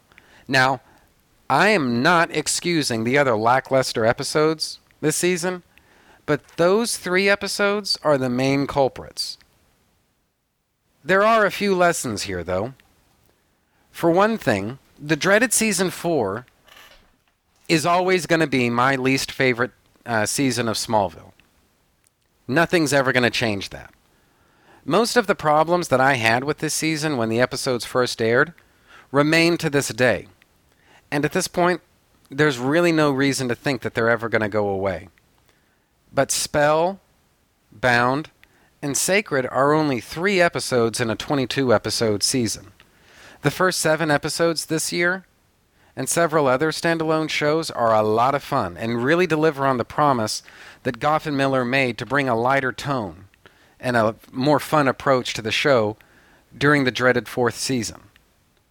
Absent goings on with witches and other bullshit, a lot of those other 19 episodes aren't half bad. Second, the dreaded season 4 gave us Erica Durance as Lois Lane. She was originally supposed to do only four episodes, and that was supposed to be the end of the line, and then she's gone. But Gough, Millar, and the writers brought her back because she added a lot to this series. She could mouth off to Clark, and in some way she she took Chloe's place as a female non love interest who didn't know Clark's secret, and Durance has good comic timing to add extra humor to a season where lighter, more fun stories were demanded. That was a decision, bringing Erica Durance in. That was a decision made to serve this season, but it had big ramifications for the show. And it proves that sometimes you get lucky and find the right actress for the right role at the right time, and you can use her talents in the right ways. In short, Erica Durance's participation in this season cuts through a lot of bullshit for me. But third, I now wonder that maybe I took it all a little too personally at the time. Yes, Spell, Bound, and Sacred sucked out loud. There's no getting around it. But if those three episodes, the worst of this entire season, were somehow removed, you're left with several great episode, uh, great episodes, and probably a, an equal number of lackluster ones. those three episodes are primarily what fucked this season up. Right or wrong, I felt incredibly let down by those three shows to the extent that they soured me on the entire fifth and sixth, uh, sixth seasons when, to be fair, I should have realized that Gough and Millar were back in the game. Hell, it's only been in the past few years that I've really been able to acknowledge just how much the fifth and sixth seasons actually did really well. Fourth, Clark grew as a character during the dreaded fourth season. The first season of Smallville was all about Clark finding his confidence as an, anon- as an anonymous rescuer. The second season hinged on Clark's fallibility. He may not be as awesome as he thinks he is. The third season showed Clark wrestling with the consequences of his and other characters' decisions. But the dreaded fourth season showed Clark starting to mature and learn when to stand his ground and when to sit down, shut up, and do what he's told. He doesn't always make the right decision. And Alicia Baker, I'm looking pretty much right at you. But Clark's learning and taking notes. By the time credits roll for commencement, Clark knows damn good and well whose fault the second meteor shower is. If he'd just done what Jor-El had told him to do, he would have retrieved the stones a long time ago, and he could have prepared the entire world for the spaceship that we see at the end of commencement. The, the fact that Clark didn't do that meant a lot of people had to suffer loss, injury, and even death. This also rehabilit, uh, rehabilitates Jor-El's character, uh, just like I was saying before. And, you know, maybe he does come from the tough love school of parenting a little too much, but he ultimately just wanted what was best for Clark and the world. End of the day, Clark is the one who stood in the way of that. Fifth, and I haven't explicitly said so before now, the situation Gough and Millar found themselves in vis a vis Christopher Reeve passing away and Margot Kidder having her meltdown also meant relying on more standalone episodes this season. The end result of that means that really only five episodes this season are absolutely mandatory viewing in terms of the season wide story arc. Namely, Crusade, Transference, Spell, Sacred, and Commencement. You can pretty much skip over every other episode this season and really not miss too much. I mean, yeah, everybody loves Onyx. It's a great character piece, but it has no real value to, to the season wide story this year. At best, Onyx has negligible relevance to the series as a whole, so yeah, you can basically skip everything apart from Crusade, Transference, Spell, Sacred, and Commencement, and you'd be just fine. Unfortunately, though, two of those five, which is to say, Spell and Sacred, are so fucking awful that they probably would have completely derailed my interest in the show if the lead character was anybody other than Superman. As awesome as Crusade and Commencement might be, there's no getting around the fact that a staggering percentage of mandatory episodes this season suck out loud. Think about that. Only five episodes out of 22 are really essential to the dreaded season 4 story. If those were the only five episodes you saw this uh, from this season, you could move right on into season 5 really without missing all that much. As I say all that, though, the other thing to realize is that the dreaded fourth season may well have been my break, my breaking point for a while there, but it wasn't for other people. Let the record show that the dreaded season four's average rating was 4.4 million people per week. Season 5's average was 4.7 million. Now, people, I hate the witch stuff from the dreaded season 4, and I honestly don't know anybody who enjoys it, but it seems like we're in the minority here since the witch stuff didn't seem to affect too much of Smallville's ratings figures. This is an odd admission to make, too, since you could basically divide Smallville's audience into, I don't know about halves, but you can divide them into two camps. First is obviously Superman's uh, fans, which, nothing more to say there really, but the other group is just as important, and they're teenagers. The uninitiated, the unwashed masses. Superman fans love the season wide storylines and the nods to the Superman mythos. The civilians prefer the standalone Mutant of the Week format. Gough and Millar had to serve both audiences. Again, for reasons out of their control, they couldn't completely take care of Superman fans this time around.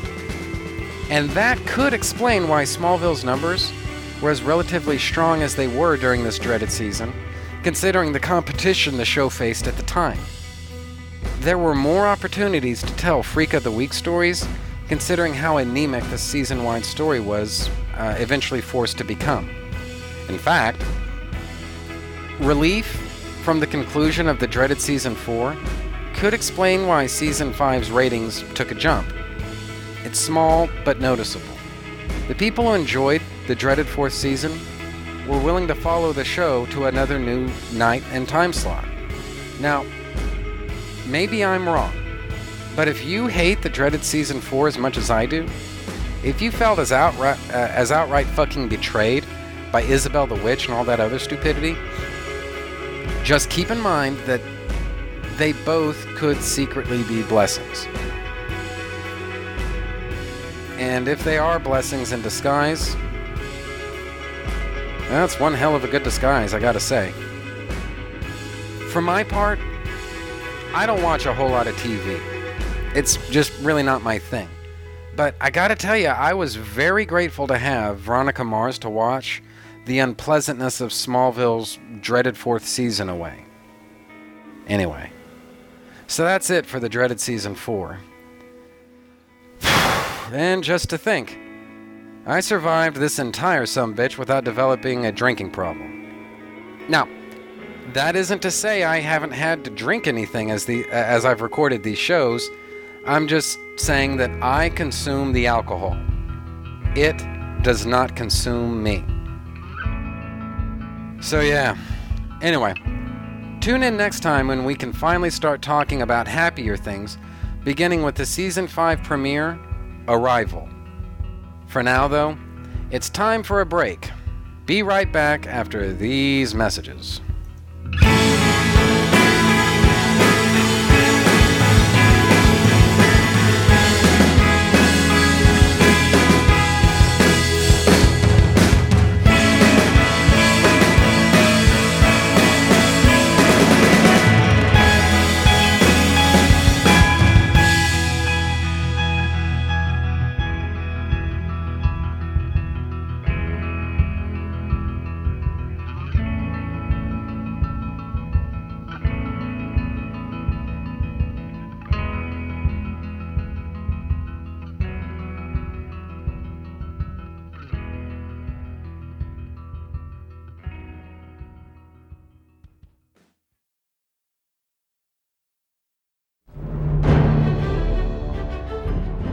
Hey, Jeff.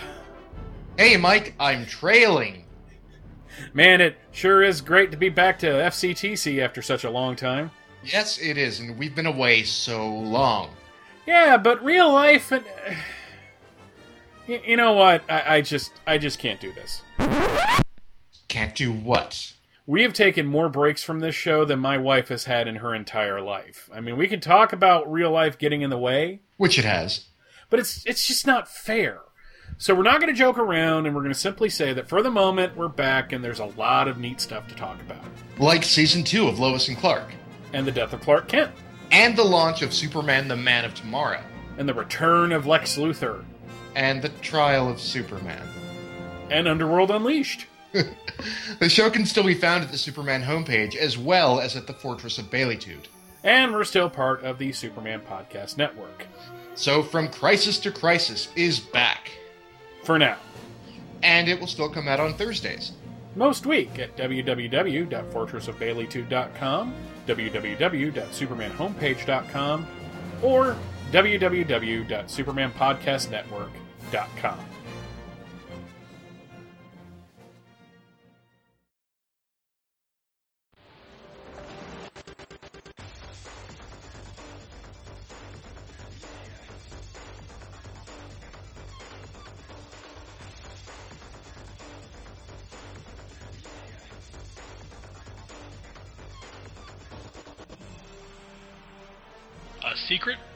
governmental organization operating behind the scenes. Task Force X. Task Force X is an off the books government strike team made up of convicts with no hope for release, serving as expendable agents for impossible missions. Succeed, and I'll shave time off your sentences. If we don't, You'll be dead. Any other stupid questions? The Suicide Squad, ran by Amanda Waller. I'm Amanda Waller. I'm here to indoctrinate you convicts into our special forces.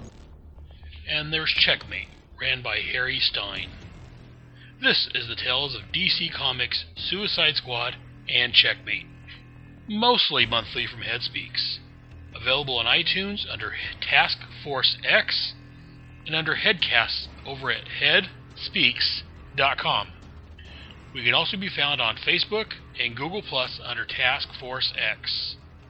Task Force X. Check it out, or you'll answer to the wall. Nobody screws the wall!